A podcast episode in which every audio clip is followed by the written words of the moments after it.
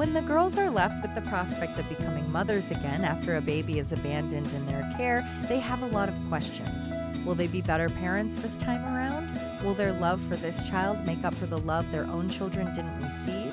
Will Alicia realize she's mixed up this week's episode with the baby for that other episode with the baby in last week's outro? All of that and Sophia's tale of runner woes in this week's episode, and then there was one.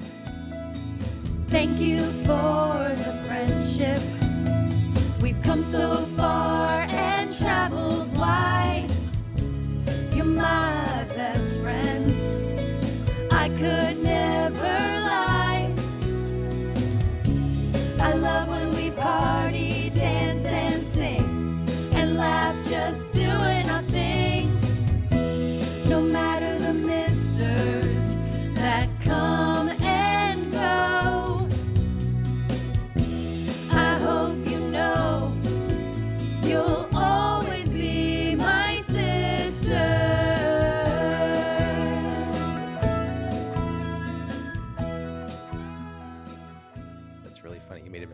outro. Yeah. Speaking of, I would like to clarify. Yeah, I did. At the end of last week's episode, I said that this week we will be learning everything about Mr. Sandman. And then while I was writing this one, I was like, wait a minute, that doesn't happen in this episode. And no one called me out on it. So shame on everyone, not just me. I mean, I wish I just wish I had known that. I I would totally have shamed you. I know. so, speaking of, before we get into the actual story of today, Coco pointed out to me about the title. He actually connected all the dots, and it's based on the Agatha Christie book, which was originally called, oh boy, 10 Little Inwards, before then becoming, oh boy, 10 Little Indians. It was then changed to And Then There Were None. The book has been banned on and off, mostly due to the language, like how the island was originally called N Word Island, then Indian Island, before becoming Soldier Island. Coco, I've not read the book, but the story is that like guests get invited to an island, not really knowing why, and then they all start dying off, I guess. That's exactly right. Much like the 80s film April Fool's Day, Ooh, a McCullough Holland home favorite. that's right. Um, yeah, I didn't know any of that about the title. That is truly a shock yeah. and real nice, Agatha. I'm assuming that that original, the title was maybe like a, a kid's song or something. Yeah, it One said that it came from little, a three minstrel little. song. Oh, so yeah, boy. probably. Yeah, lots of oh boys there. So Out the gate, before we even get to the story, we're still at the title, and it's riddled with oh boys. In her favorite multicolored checkered dress, we find Sophia in the kitchen serving herself some spaghetti. Well, it's not spaghetti. We actually learn it's linguine pasta with clam sauce after cream with purple trim pajama wearing Dorothy comes into the kitchen and asks. Her follow up question represents the repulsion we all feel. Who eats linguine and clam sauce for breakfast? Clam sauce is exactly what it sounds like. As a white sauce on the long, thin linguine noodles, there's white wine, garlic, olive oil, and minced clams. The red, which is what Sophia is enjoying, is a simple tomato sauce with the same clam situation. Numbers. Coco, have you ever had clam sauce? I know you do more fish products than I used to do. no, Would you? yes. Well, open up because here is some on a platter. Ah! you would do it? Would you do a white sauce or a red sauce? I think it'd be better with a white sauce. Mm. I'm a chowder man, if you know what I'm saying. Oh, yeah. You like clam chowder. So I'm sure it's similar to that. That's exactly what I meant. Yeah, that makes sense. Yeah, the white seems more natural, kind of like the white meat in the white sauce. Yes, the white weird meat. yeah. In response to Dorothy's judgmental question, Sophia retorts, It's a little recipe from Mother Teresa. Mother Teresa, the Albanian Indian saint in the Roman Catholic Church, did write books, but none of them were about working out. Soon after Dorothy's appearance and questioning, Rose and Blanche come in, also curious about what she's eating. Of course, they don't ask her when it's a meal considered more normal for breakfast. They have to be all up in her business when she's carb loading. And isn't that always the way? You could be sitting in the corner eating a normal meal, but when you try to hide that you're enjoying some barbecue chips with milk, suddenly the whole world wants to know what you're consuming. Mm, yep, we sure do. Studies from the Journal of Applied Physiology show that carb loading before working out does, in fact, have benefits, but there are caveats. If you're working out for a long period of time and the exercise is focused on performance, you should have some extra carbs a little while before doing so. So, if you're going for a long run where you want to increase your endurance, have some toast and hash browns. Going for a slow, steady walk for a short amount of time and you don't need to be breaking any records, you probably shouldn't start the day with pasta and clams. But either way, you shouldn't overdo it, as eating a big meal and then working out could totally make you borf. The meal, it turns out, is part of Sophia's training for the upcoming walkathon. Unfortunately for Sophia and her breakfast, carb loading isn't part of training, its effects are only for the day of. Oh well, what does she need practice for anyway? She's been walking since 1904. Which gives us a little bit of a math plot whoopsie. Seeing as Sophia was born somewhere between 1905 and 1907, according to statements made throughout the series, having her walk in 1904 would put her birth, should she have started walking at an average age, at 1903. Rose, in her light pants, pink cardigan, and blue shirt, agree with Sophia that the walkathon is a wonderful idea. It's so wonderful, in fact, she's signed everyone up for it. Well, Dorothy, per usual, is not having it. She walks every day, and 10 miles on the weekend is a no go. That's when Rose clarifies No, no, no, we'll be sitting, which is great for Blanche, as sitting is her second favorite position. Okay, let Rose clarify. The sitting they'll be doing is of the baby nature. No, not on them, watching them. They'll be the daycare for the kids of walkathon participants. Rose's excitement about the plan is met with equal disdain from Blanche, who barely liked having her own kids around, let alone watching other people's. Coco, were you ever a babysitter as a teen? Never once. I was more of a walkathon boy, though. Did you ever do a walkathon? oh my! Uh, my grade school did them every year, so yeah, I've done a bunch, and I really enjoyed them. Did you actually make money? Because I think our Yeah. school did it too, but it was like you had to go around and get people. And I think I just always had my parents do like a dollar or whatever. I think that's what I did too. I didn't, I'm not going to go around knocking talk- on doors. talk to people about what I'm doing and then ask them for something at my age. Besides her dislike of children, Blanche has found another reason she doesn't want to be involved. She'd rather be the sponger for the walkers. Reading the surprisingly graphic description in the brochure, she would be in charge of basically giving sponge baths to the walkers to cool off their overheated bodies. I get that Miami is hot, but do you really need to get sponged while walking and by a stranger? Also, how many sponges will they have? How will the water be managed as to not get bathed in, you know, pre sponged sweat? With Rose and Dorothy on board for sitting, Blanche gives up her sponge dreams and agrees to the one day of caretaking. Hmm, hating having your kids around. Sounds like my Grammy. Must be a Southern thing. There is, in fact, a Henry Ford Foundation, which was created by Henry Ford's daughter and has donated billions of dollars towards the betterment of human welfare. But unlike the car creating Nazi Henry Ford, whose Ford Falcon was created from 1960 to 1970, Henry Fjord was a saint and not the creator of the Fjord Fialken, as Blanche states. He wanted to do something good for his community, so he cleaned up the local pond. I wonder, did the writers purposely make the antithesis of Ford clean scum, that which his namesake was made of? We'll never know. His St. Olafian name is appropriate for his cause, as a fjord is a long and narrow sea or lake drain with steep land surrounding it. Fun fact unlike most of Rose's locations, which tend to not exist, Lake St. Olaf is a real place. Almost. The name is actually St. Olaf Lake, and it is located in Minnesota. It's three miles east of New Richmond, is full of fish and plant life. It has a two mile shoreline and is 33 feet deep. Not reacting to or responding to Rose's story, Sophia brings us back to the walkathon and another good reason for her to do it. She won't have to hear Rose's stories for an entire day.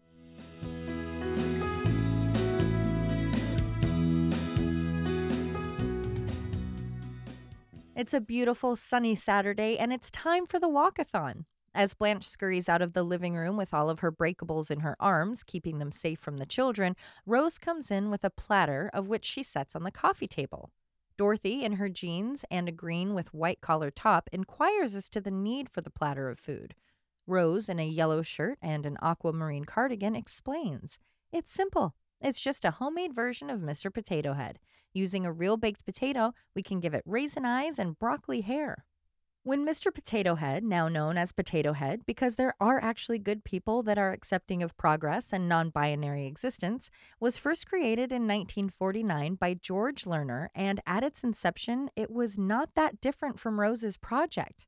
What was originally sold were just the add on pieces the eyes, legs, ears, and it was up to the purchaser to jab them into vegetables. It didn't take long for the complaints from parents about nasty old veggies being kept around their house, which led to the company creating the plastic potato body. Another fun fact Potato Head was the first toy to be advertised on television. If you get a moment, please go to YouTube and put in Mr. Potato Head first commercial to watch these old plastic pieces of nightmare fuel get shoved into actual huge deformed potatoes. It's something that will stay with me a long time. I, I did. I can confirm. I did not. I also did not like watching that clip to record for the show. it's upsetting. Get better potatoes. Hey, it's Hasbro. Hasbro makes toys. What's new, Hasbro? Mr. and Mrs. Potato Head with their own cars and trailers. That's what's new. See, Mr. Potato Head has a car and boat trailer. And there's a car and shopping trailer for his wife, Mrs. Potato Head. It's such fun to do and so easy. Oh boy. Dorothy, let's not compare the skin of a potato, especially one with fruit features, to that of Sammy Davis Jr. Still worried about the safety of her breakables, Blanche is annoyed she's even allowing the girls to do this as she continues to gather all of her possessions for hiding. Coming out to the hallway in her fabulously 80s bright pink workout outfit, including a headband, leg warmers, short shorts over her pants, and her runner's bib on her purse, Sophia is ready to hit the pavement. Hopefully, not literally. Making sure her elderly mother feels ready to compete, Dorothy asks Sophia one last time Are you sure? Heck, she isn't even sure if her pants are on right. But just like she used to tell Sal, she'll be slow and steady. Not that you want to think about it, but you kind of have to wonder just how fast Sal was. Did he, according to melmagazine.com, finish faster than the fastest report in the study of sex speeds at 33 seconds? Or was he gyrating faster than the average OTP, or one thrust per, at 0.8 seconds? Either way, what a shame. Also, kind of weird and gross that he rubbed his tummy after. Once again, running through the living room, Blanche, in her dark pants, white shirt, and purple floral cover, is frantic about the chaos that is making its way to their home as they speak. With the ringing of the bell, our first guest has arrived, and it's Bob Henderson, who is here to drop off his picky son, Norman. Playing Bob Henderson is Ray Combs. Although he had only six credits to his name before his passing in 1996, he was well known and well loved. Getting his start in stand up comedy and a boost from an appearance on Johnny Carson, his TV career began on Facts of Life, followed by You Again before his role with The Girls. After that, he was in Overboard, Amen, and in Living Color. But the job he is most famous for is for hosting the reboot of Family Feud from 1988 to 1994. Here's a scandalous clip where they had to censor the word fart. I think I'm going to go with my own. Uh, I'm hold gonna- on. He is going on his own, which is one of the bravest things we ever see on this show. Dan? I'd say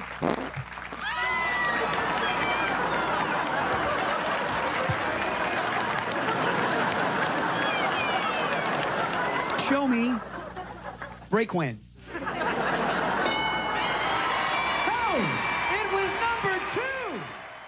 Playing sweet little Norman, who dislikes everything and is clearly a pain in the butt, a pain the girls will have to deal with while his father is out walking, is Christopher Burton. This role fell in the middle of his career, starting in 1984, ending in 1991.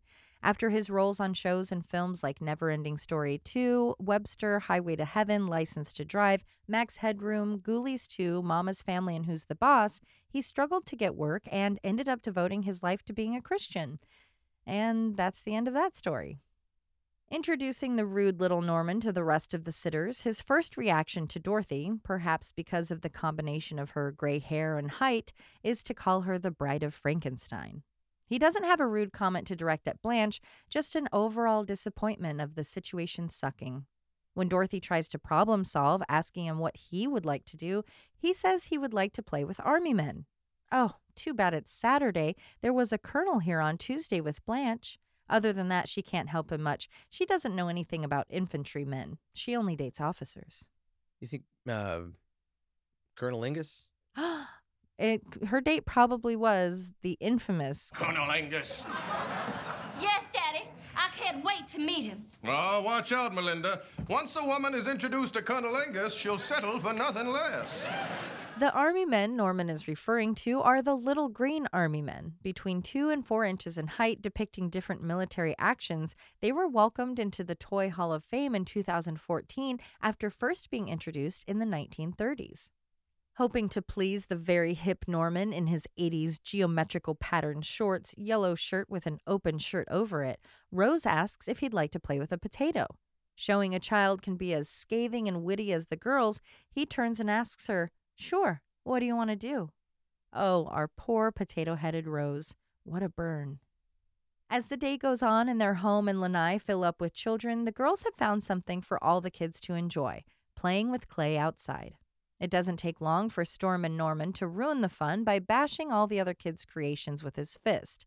After watching him bully, Rose bullies back, smashing Norman's sculpture before walking away to check on the two babies Dorothy is rocking in their strollers. The babies are asleep and not, as Dorothy jokes, waiting for her to leave so they can mock her diapering abilities. But Rose assures her they won't do that. So Dorothy assures her, Yeah, I know, babies can't talk. But Rose corrects her. Of course they can, but only to other babies and extraterrestrials. Believe it or not, Rose is right about the baby part. The alien bit remains unknown. Babies develop a lot of their communication and understanding skills by watching and copying those around them. But in addition, a study conducted by BYU found that babies prefer baby voices and can understand facial and vocal expressions of other babies. So, yeah, they do communicate with each other. As far as babies being understood by aliens far away, I think Rose meant like on Mars or something, not the folks in the Florida city 150 miles north of Miami, Vero Beach. When Blanche finally makes an appearance, showing off just how calm and patient she can be with a child, she immediately yells at Norman when she finds him ripping pages out of a book. Before he can explain himself or apologize, and before the girls realize this kid is showing a lot of red flags and someone should say, Hey, are you okay? Are things at home okay? We had this issue before when we dealt with Blanche's grandson. Nope. Instead, Blanche threatens to whip him with a switch. A hickory switch is a weapon of child abuse. It's a stick from a tree, and in this case, a hickory tree. Fun fact. Wanting to show off her teaching skills, Dorothy does step in to ask Norman why he's being destructive. That's when we learn what's going on at home. His daddy is rich, and this entitled little jerk has no sense of empathy or privilege. And with that, Dorothy walks away. She's not at work for crying out loud. After Rose suggests a game of hide and seek and Blanche asks Norman if he'll be joining, she's met with a judgment regarding the age of her outfit, which, let's discuss, this is a form of ageism. Someone I aspire to be when I'm in my 80s is Baddie Winkle. She's wrinkled, has saggy boobs, wears things Miley Cyrus wouldn't have worn during her MDMA phase, and all of it is wonderful. Age is a construct, and so is fashion. If you like it and you feel good in it, wear it. The time in my life I hated my clothes the most were the two times I had office jobs. I didn't even know how to shop for those types of clothes. But give me a t shirt, some leggings, a jean jacket, and Connie's, and I'll be set. You hear me, judgmental Dorothy? You're a dirtbag! Showing us that her fear of having children around goes deeper than just worrying about things getting broken, Blanche is emotional after her interaction with Norman. She gives us, well, it's not an oh boy, as in a bad 80s joke, but kind of more of a geez Louise about her life. At 10 years old, she had a boyfriend capable of getting and needing a fake ID. So he was what, like 18 years old? And because she was hypersexualized as a child, she struggled to relate to and understand her own children. To this day, she feels as though children don't like her. She supposes it's because of her non childlike mind that can't relate. Q Rose, aka me, when I worked in an elementary school, leading the garbage lid band as the line of children follow her, marching and banging their lids, waking the previously sleeping babies, and leaving us all wondering what the heck happened to that game of hide and seek. Let's take a moment to talk about the unnamed children of the Lanai. Little Timmy is played by 11 year old Scott Curtis. He continued acting through the 80s on shows like Murder She Wrote, Full House, and Growing Pains. After acting, he went into music, first as a performer, now as a producer. And if you want to read an advertisement for his studio, just check out his Wikipedia page. Lisa needs no introduction. Sitting in her pink overalls, she is, of course, played by the iconic Ariana Richards, who you may know from the greatest monster movie of all time, Tremors.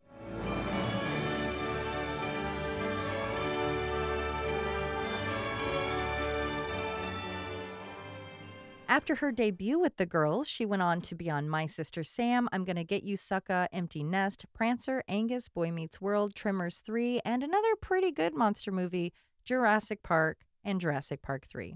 And she even broke our hearts as the star of the music video for the song Brick from Ben Folds 5. She's a brick and I'm drowning slowly.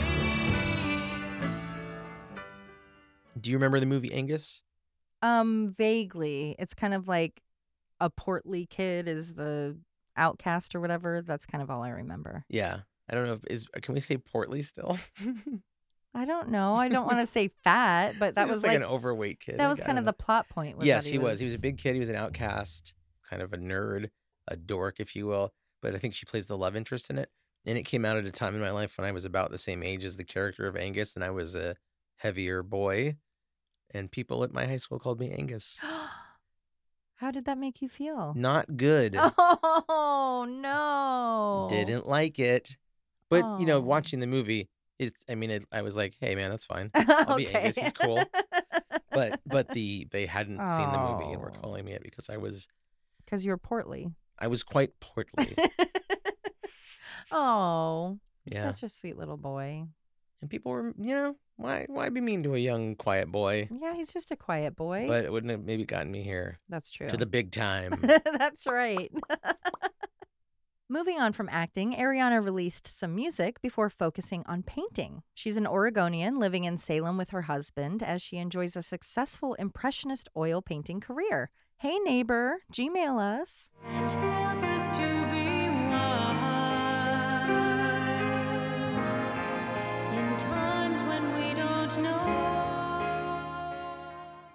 Playing baby Emily is Jessica Keenan Wynn. The Golden Girls was her first role and her only for the 80s and 90s. In 2011, she went back to acting after, I'm guessing, taking some time to grow up into a human and taking roles in Billions, Mamma Mia 2, The Mimic, and the new Clifford movie. She's even better known for her stage acting in musicals like Les Mis, Heathers, and Beautiful.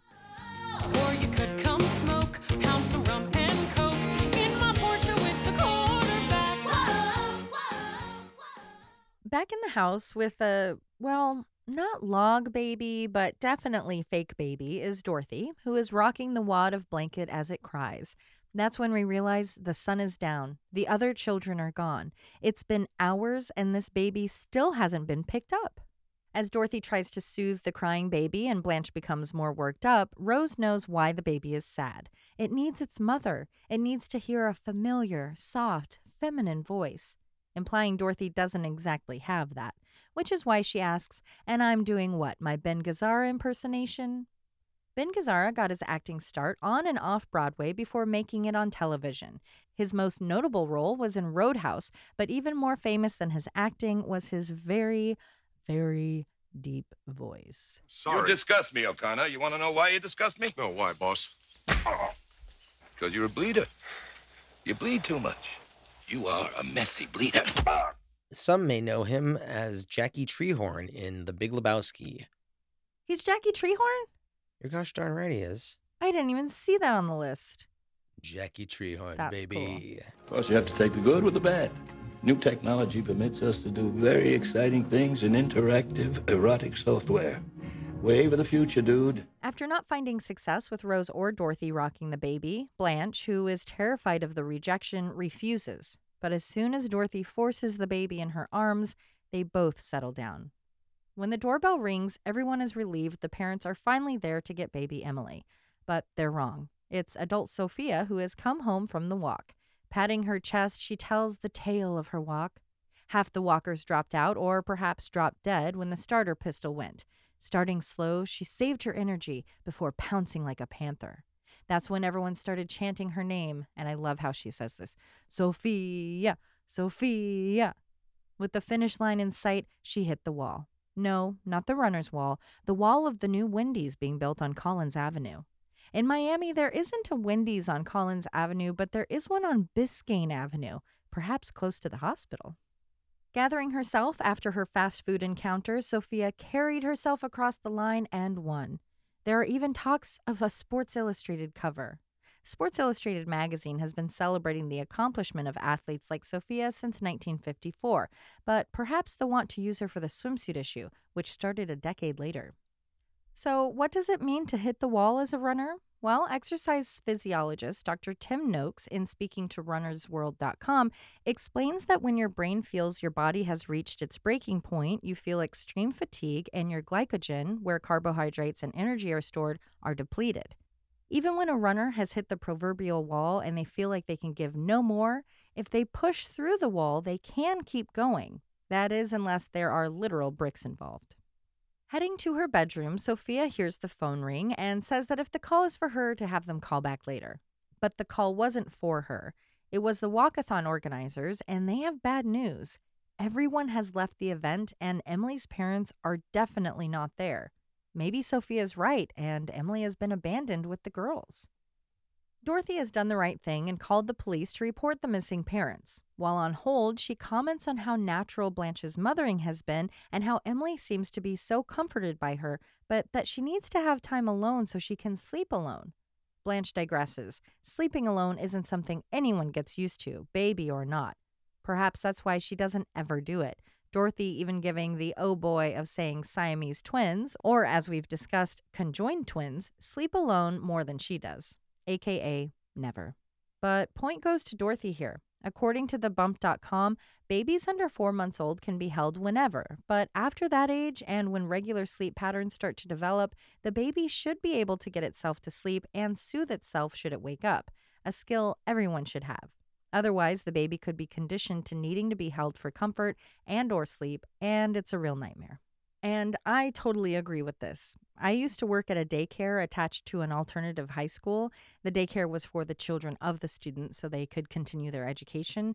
And we had one little girl who was about six months old, and holy cow, she lived with her mom and the mom's large extended family. She's only a teenager, remember, and that family never put her down. The girl even told us this baby is never not held.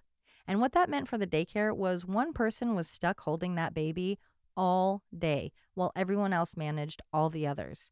Because the second you even considered putting her down, she would scream in a way that made holding her the only reasonable option. It was awful. But one day, with some strangers who are comforting her, Emily, whatever her age, she'll be fine. Besides, based on her size and that she isn't walking or crawling around, I would guess she's about six months old. Coming in from the lanai, Rose is curious about the goings on. After getting off the phone, Dorothy has news from the officer. They have two options. Taking in at the inseam is regarding the seam on the inside of the pants from the crotch to the ankle. The taking in in this case would be to the police station.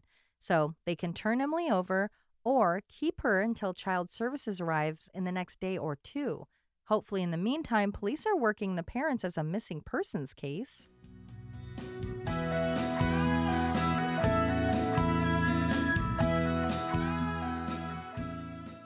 Blanche and Rose are horrified at the idea of taking her to the police. If her parents abandoned her, why should they do the same? Rose has a history of almost abandonment, so she knows how much it hurts. At nine years old, at the rooted vegetable carnival, as she bobbed for yams, counting turnips, and etc., when she was done with her games, she realized her parents were gone. She was lost and certain she would be forced to live with the bearded lady and elephant bather. Instead, she looked for the brightest star. No, not the Northern, the Texaco Star, which is the logo as a tribute to their home base of Texas. And she followed that to the road, and down the street was the family farm. So I guess her parents did actually abandon her at the carnival? They just left her to choke on a yam? This humdinger of a St. Olaf story has Dorothy concerned that Rose hasn't been washing her fruits and veggies enough. Is that out of concern that the bacteria are causing mental issues, or was it known even then that long term low level exposure to pesticides used on produce causes brain damage? Either way, wash your produce. Fun fact yams are always sweet potatoes, but not all sweet potatoes are yams. Gams are always legs, but not all legs are gams. Coco, were you ever lost or almost lost as a child?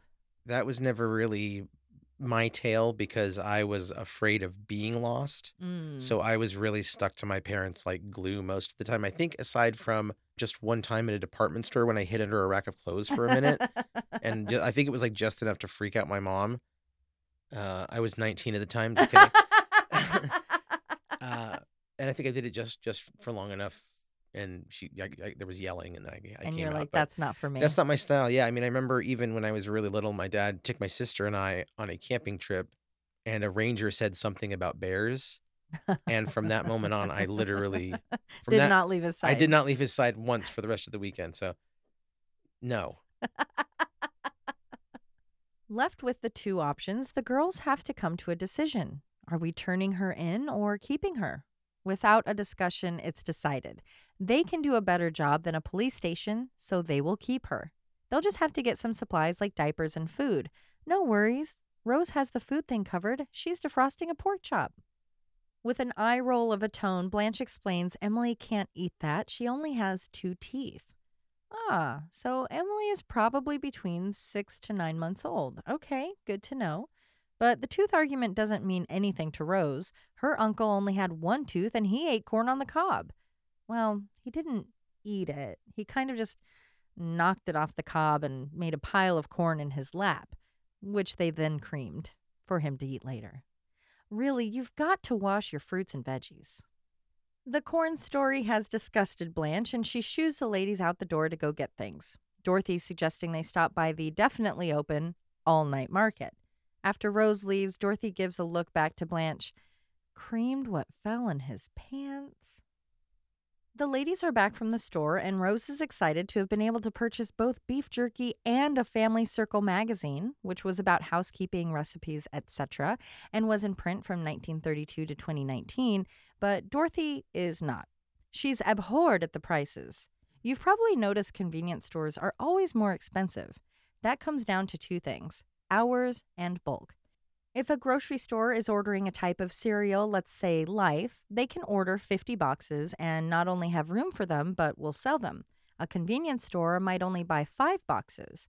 And when buying from a manufacturer, it's always cheaper per item when you buy more of it. So the five boxes might be a dollar each, but when you buy 50, they might only be 50 cents each. The other reason is hours. A grocery store is open from what, maybe 7 a.m. to 11 p.m. or 8 to 10. 7 Eleven, Plaid Pantry, and others are open 24 hours, so they have to pay staff and utilities around the clock.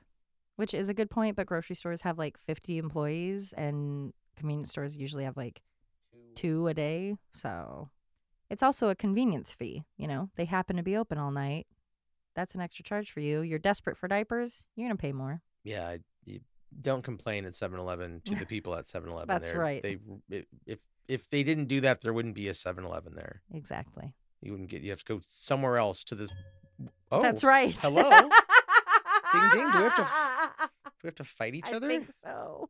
Well, goodbye. I'm gonna go prepare. Besides her own purchases, Rose is amazed diapers have evolved to have little teddy bears that disappear when the diaper is wet. It's not that amazing to Dorothy. She didn't need the bears to tell her. When Stan disappeared, she knew one of the babies needed to be changed. When it came to changing diapers, Rose loved it. Blanche didn't mind it, but she wasn't very good at it. She always forgot to tuck, leaving the boys with wet shirts. What she didn't tuck was the oohoo, leaving Rose, who apparently drank pesticides as a child, wondering what that was. Not interested in saying penis at that hour to Daft Rose, Dorothy jokes, It's a chocolate drink. Not an oohoo, but a yoo-hoo, it's a chocolate drink that many people think is a type of chocolate milk. However, it's almost all water and corn syrup, so it's technically just a flavored beverage of which Rose has never had. When discussing all of the child rearing they've done, the girls start to muse about what their parenting of Emily would be like. Perhaps agreeing, Rose gives them the advice her mother gave her the older you get, the better you get, unless you're a banana. It's Britannica.com that teaches us it's the gassy nature of bananas that causes them to go brown. The same enzyme that causes bruising in fruit is related to the ripening process. It's the amount of gas, ethylene, that bananas create at a higher level than other fruits. It's the same reason you can put a non ripe banana in a paper bag and it'll ripen faster. All in all, a green banana can be out for a few days to ripen.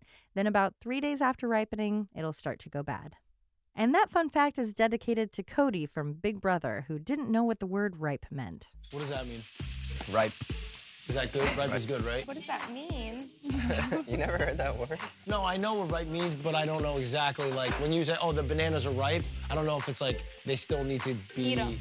So you don't know what ripe means, Well, I know the context of what it is, but not what it is. but not exactly what it is. All right. Because Dorothy mentioned, hey, if we had to raise the baby between the four of us, we could do it, Blanche has latched on. She has finally found a baby that not only doesn't hate her, but she doesn't mind either, and she thinks they could just keep her. This is really subtle and not even part of the story, but I appreciate that they use this opportunity to show what different households can be like. Family isn't necessarily mom, dad, and baby. Family can be grandpa, auntie, foster mom, or three moms and a grandma.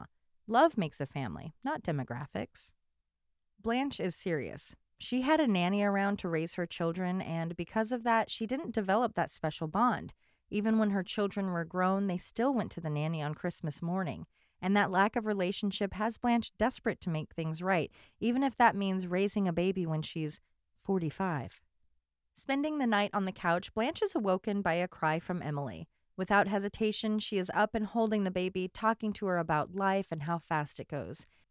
She even gets introspective, realizing that during the years her children were little, she was still focused on herself and she can't turn back time to fix it.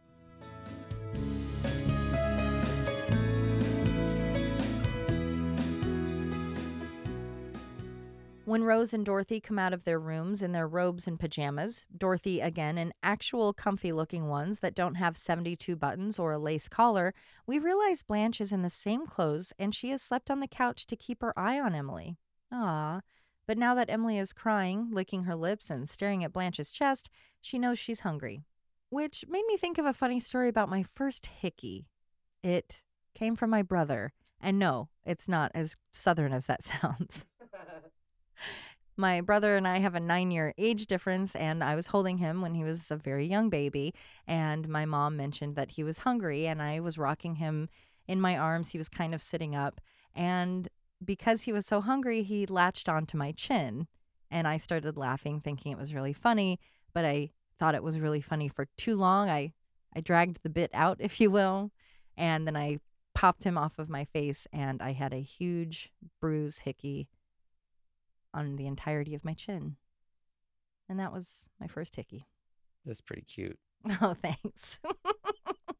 No, the idea of you two kissing. Ew. Ew. We're not cousins, and I'm not Southern. Hmm. By blood, aren't you? How dare you? Yeah. With all the girls in the kitchen, they're surprisingly delighted to have been awoken by the crying of a baby rather than the garbage man. Also, surprisingly, Blanche claims to have never slept with a garbage man. Then Sophia enters, annoyed they couldn't keep the baby quiet. I do love how she says there's 90 years of mother in here. It's kind of a sweet thought that if they did have to keep Emily, it would be like a Captain Planet of motherhood, and with their powers combined, they could do a great job raising her. Apparently, winning her big race didn't make Sophia any nicer.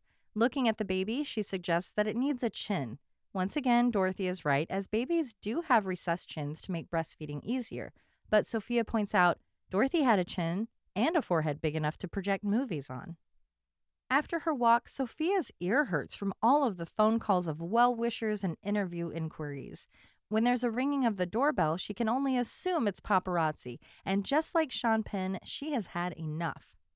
Back in 1985, when actor Sean Penn was dating Madonna, he got into an altercation with two paparazzo in England. As they took photos of Madonna jogging, he went off, saying, No pictures. You take my picture, and I'll break your back with this rock. He proceeded to then hit one of them with a rock. This led to Sean being charged with two counts of assault and battery and a $100 fine. His anger about having his picture taken hasn't really subsided. There are videos that pop up every couple of years or so that involve him yelling at or spitting on a photog. Rightfully so, I guess. To a degree. Get out! Get out! Get out! Get the f out! On the other side of the door isn't TMZ, it's Emily's father, played by Dr. Wallerstein from last week, Nat Bernstein. He doesn't introduce himself, so perhaps he is in fact the doctor and just didn't recognize the girls? In his ultimate 80s dad outfit of khakis, a light pink colored shirt, and a windbreaker, he's ready to get his daughter. But before he can, he must endure some berating from Dorothy. How dare you just show up like this after abandoning her yesterday? But there's a flaw in Dorothy's anger. Mr. Doctor Dad did call. It was after the walk, and he was informing them his wife was having triplets, not the lime juice and gin cocktail, gimlets. Okay, hold the phone.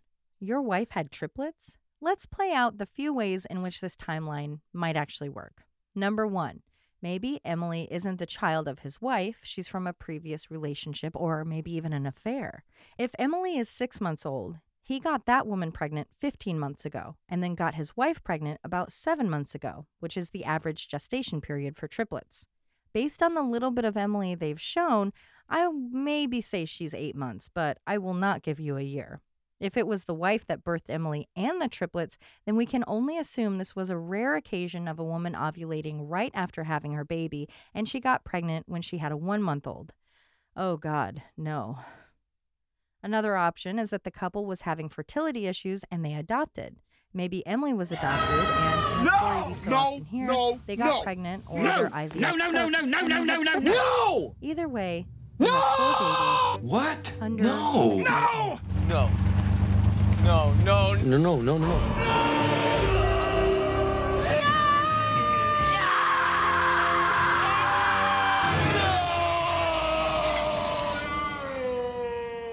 Also, who goes on a walkathon when your wife is potentially giving birth to triplets any moment? That's my other question. He made a commitment to walk a thon. He had four people that were going to pay him 25 cents a mile, and he's doing it. With their ovaries humming due to Emily's presence, the girls can't help but be excited for the new father. Dorothy even asking what they were, as in boys or girls. For Rose, this is her time to show her smarts as she schools Dorothy. Triplets are when you have three babies born at once. Before the father can even finish apologizing, Blanche has all of Emily's things packed up and nearly pushes her out the door. Clearly, she's heartbroken. It isn't so much that Emily is gone, it's that she doesn't know how to fix the relationship with her own kids, and Emily was her chance to vicariously do so. Feeling like her kids don't need her, even after Dorothy's pep talk, Blanche leaves for the kitchen, unsure of her ability to be a good mom. And for Sophia, it's that sometimes the parents need the kids just as much as they need their parents, like in this case, where she needs $20.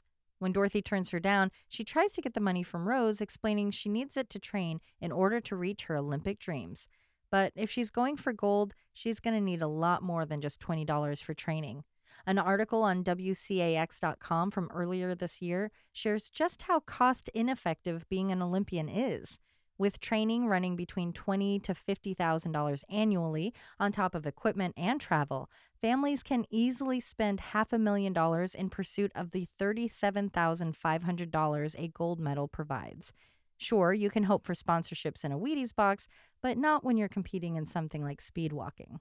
This, of course, compels Rose to donate. What she doesn't realize is she's actually donating to the Help Sophia Play Bingo Fund. In the kitchen with Blanche, we find her on the phone with her daughter, Janet. And right away, you can tell it has been a while since they've talked, as Janet is concerned. After assuring her everything is all right, Blanche then explains how she would like to come visit soon. As the weeks and excuses go on, Blanche makes it clear that they need to talk and it's important that they get time together. So, after begging, Janet agrees, and Blanche will be going to see her that following weekend.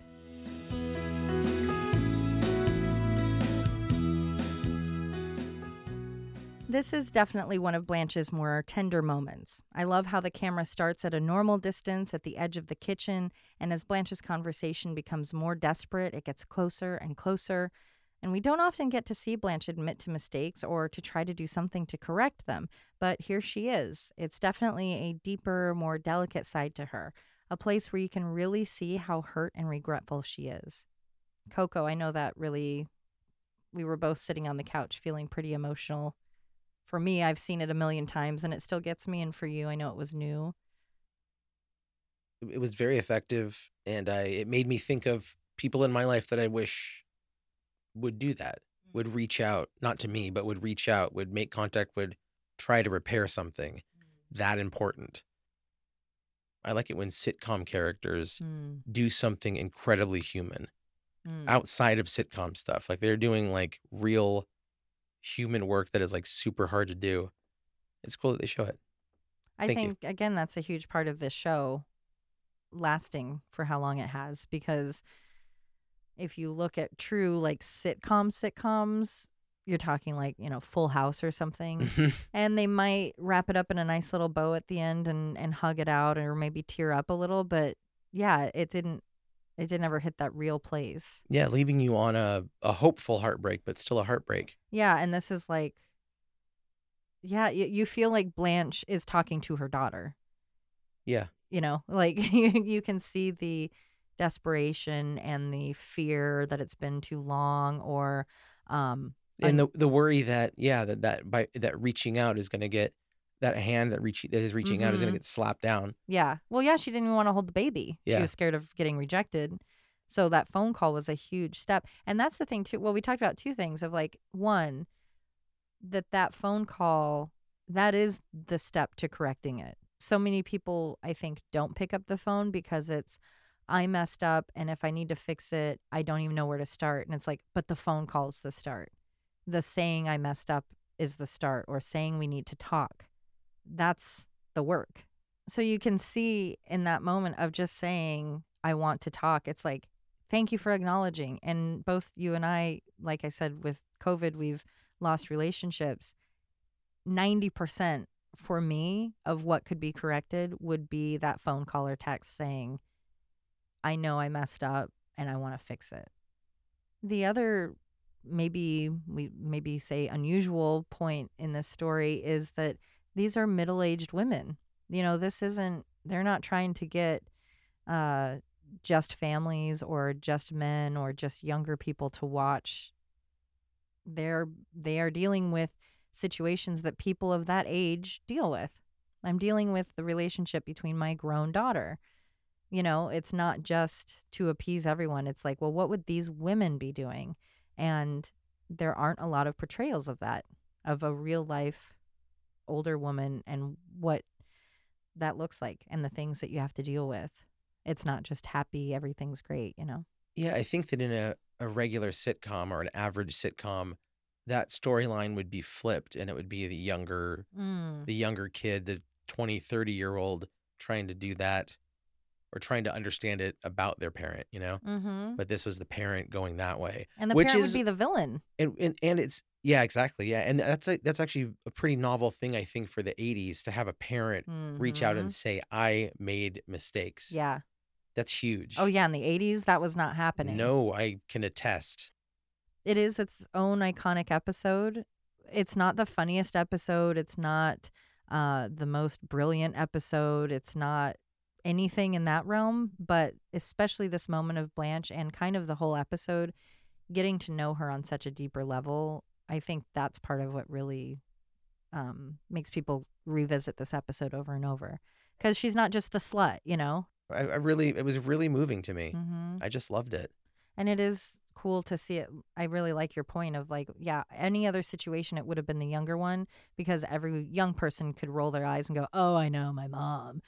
And like, my mom's just a dummy that doesn't know how hurt I am. And it's like, this f- totally flips that to say, parents know and and she's got her own baggage of guilt from having a nanny and and her selfishness and what she chose to do and she's carrying that all the time but it's so easily dismissed in other formats you know Just uh just talk to your babies and let your babies talk to you.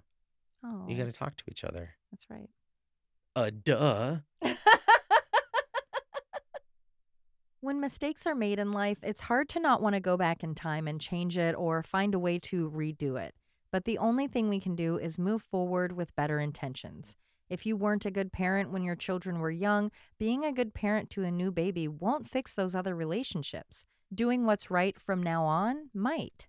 Today is truly all we have. So if you feel like you didn't do good enough on that presentation, all you can do is try better next time and learn from your mistakes. It's how we get better at everything. Try, fail, learn, grow, repeat. Failures aren't meant to deter us from what we're trying to accomplish, they're to teach us and to make us better. Embrace those mistakes like Blanche embraced that fake baby with all the joy, hope, desire to do well, and love you can muster. As always, thank you for listening and thank you for being a friend. Be sure to join us next week when we put you to sleep with Bedtime Story. Are are you sure about the outro this week? Okay.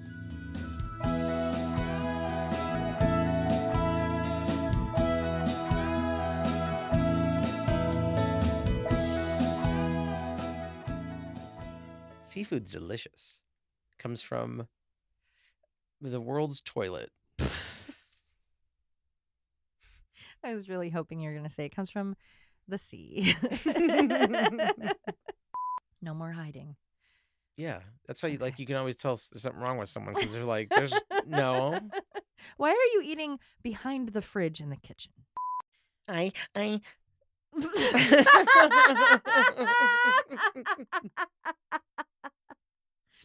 that spookled me. Was that um a sexy noise? Oh, okay. Her sponge dreams and agrees to the one day of caretaker. How will the water be managed as to not get bathed in, you know, pre sponged sweat?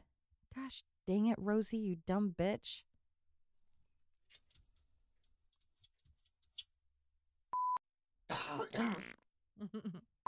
I'm just playing with my rotten potato outside.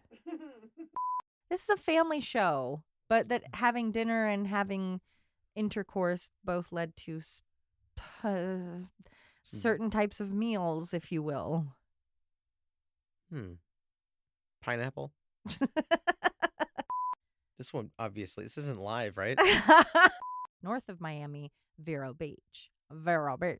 Hi there, I'm from Vero Beach, baby. I like to party in my nose. Oh my. My upcoming novel, The Unnamed Children of the Lanai. It's a very heavy song. And uh, about eight years ago, seven years ago, I was at a friend's baby shower.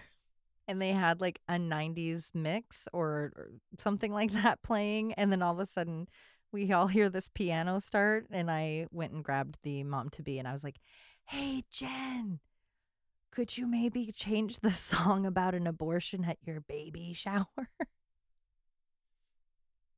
You wanted And- it to be and then she different. did. a different abortion song. yes. Moving on from acting, Ariana released eh, into the stroller thing. And that's like the only time we get to see her as a baby. But that's her. I feel like that's called a pram. Oh, it's called little, a pram, a a little, little buggy, stroller, a little, little- buggy. A buggy for a baby. My little one. Ow. Reginald. He bit me. I honestly, my dad is a kind of a scatterbrained dude. Oh, so you felt like you had to keep yourself. I'm not kidding. There are so many s- stories he could tell about me being like, Dad, you have to, you know, like hopefully, re- hoping he'd remember to come back home. There was, we went on a vacation. We were in Ha- in Hawaii, and he was getting very close to the edge of a lava cliff. He he concerned me. So even as a child, you're like, I have to take over this situation. yeah, that sounds pretty healthy, huh? It, I mean, definitely not something to talk to your therapist about for sure. I'm gonna write that down. Stuff with dad had an effect on me. Weird. The more Do other I people know, know about this stuff? The more I know. They, they creamed his jeans. They cream corned his jeans. They jeansed his cream corn?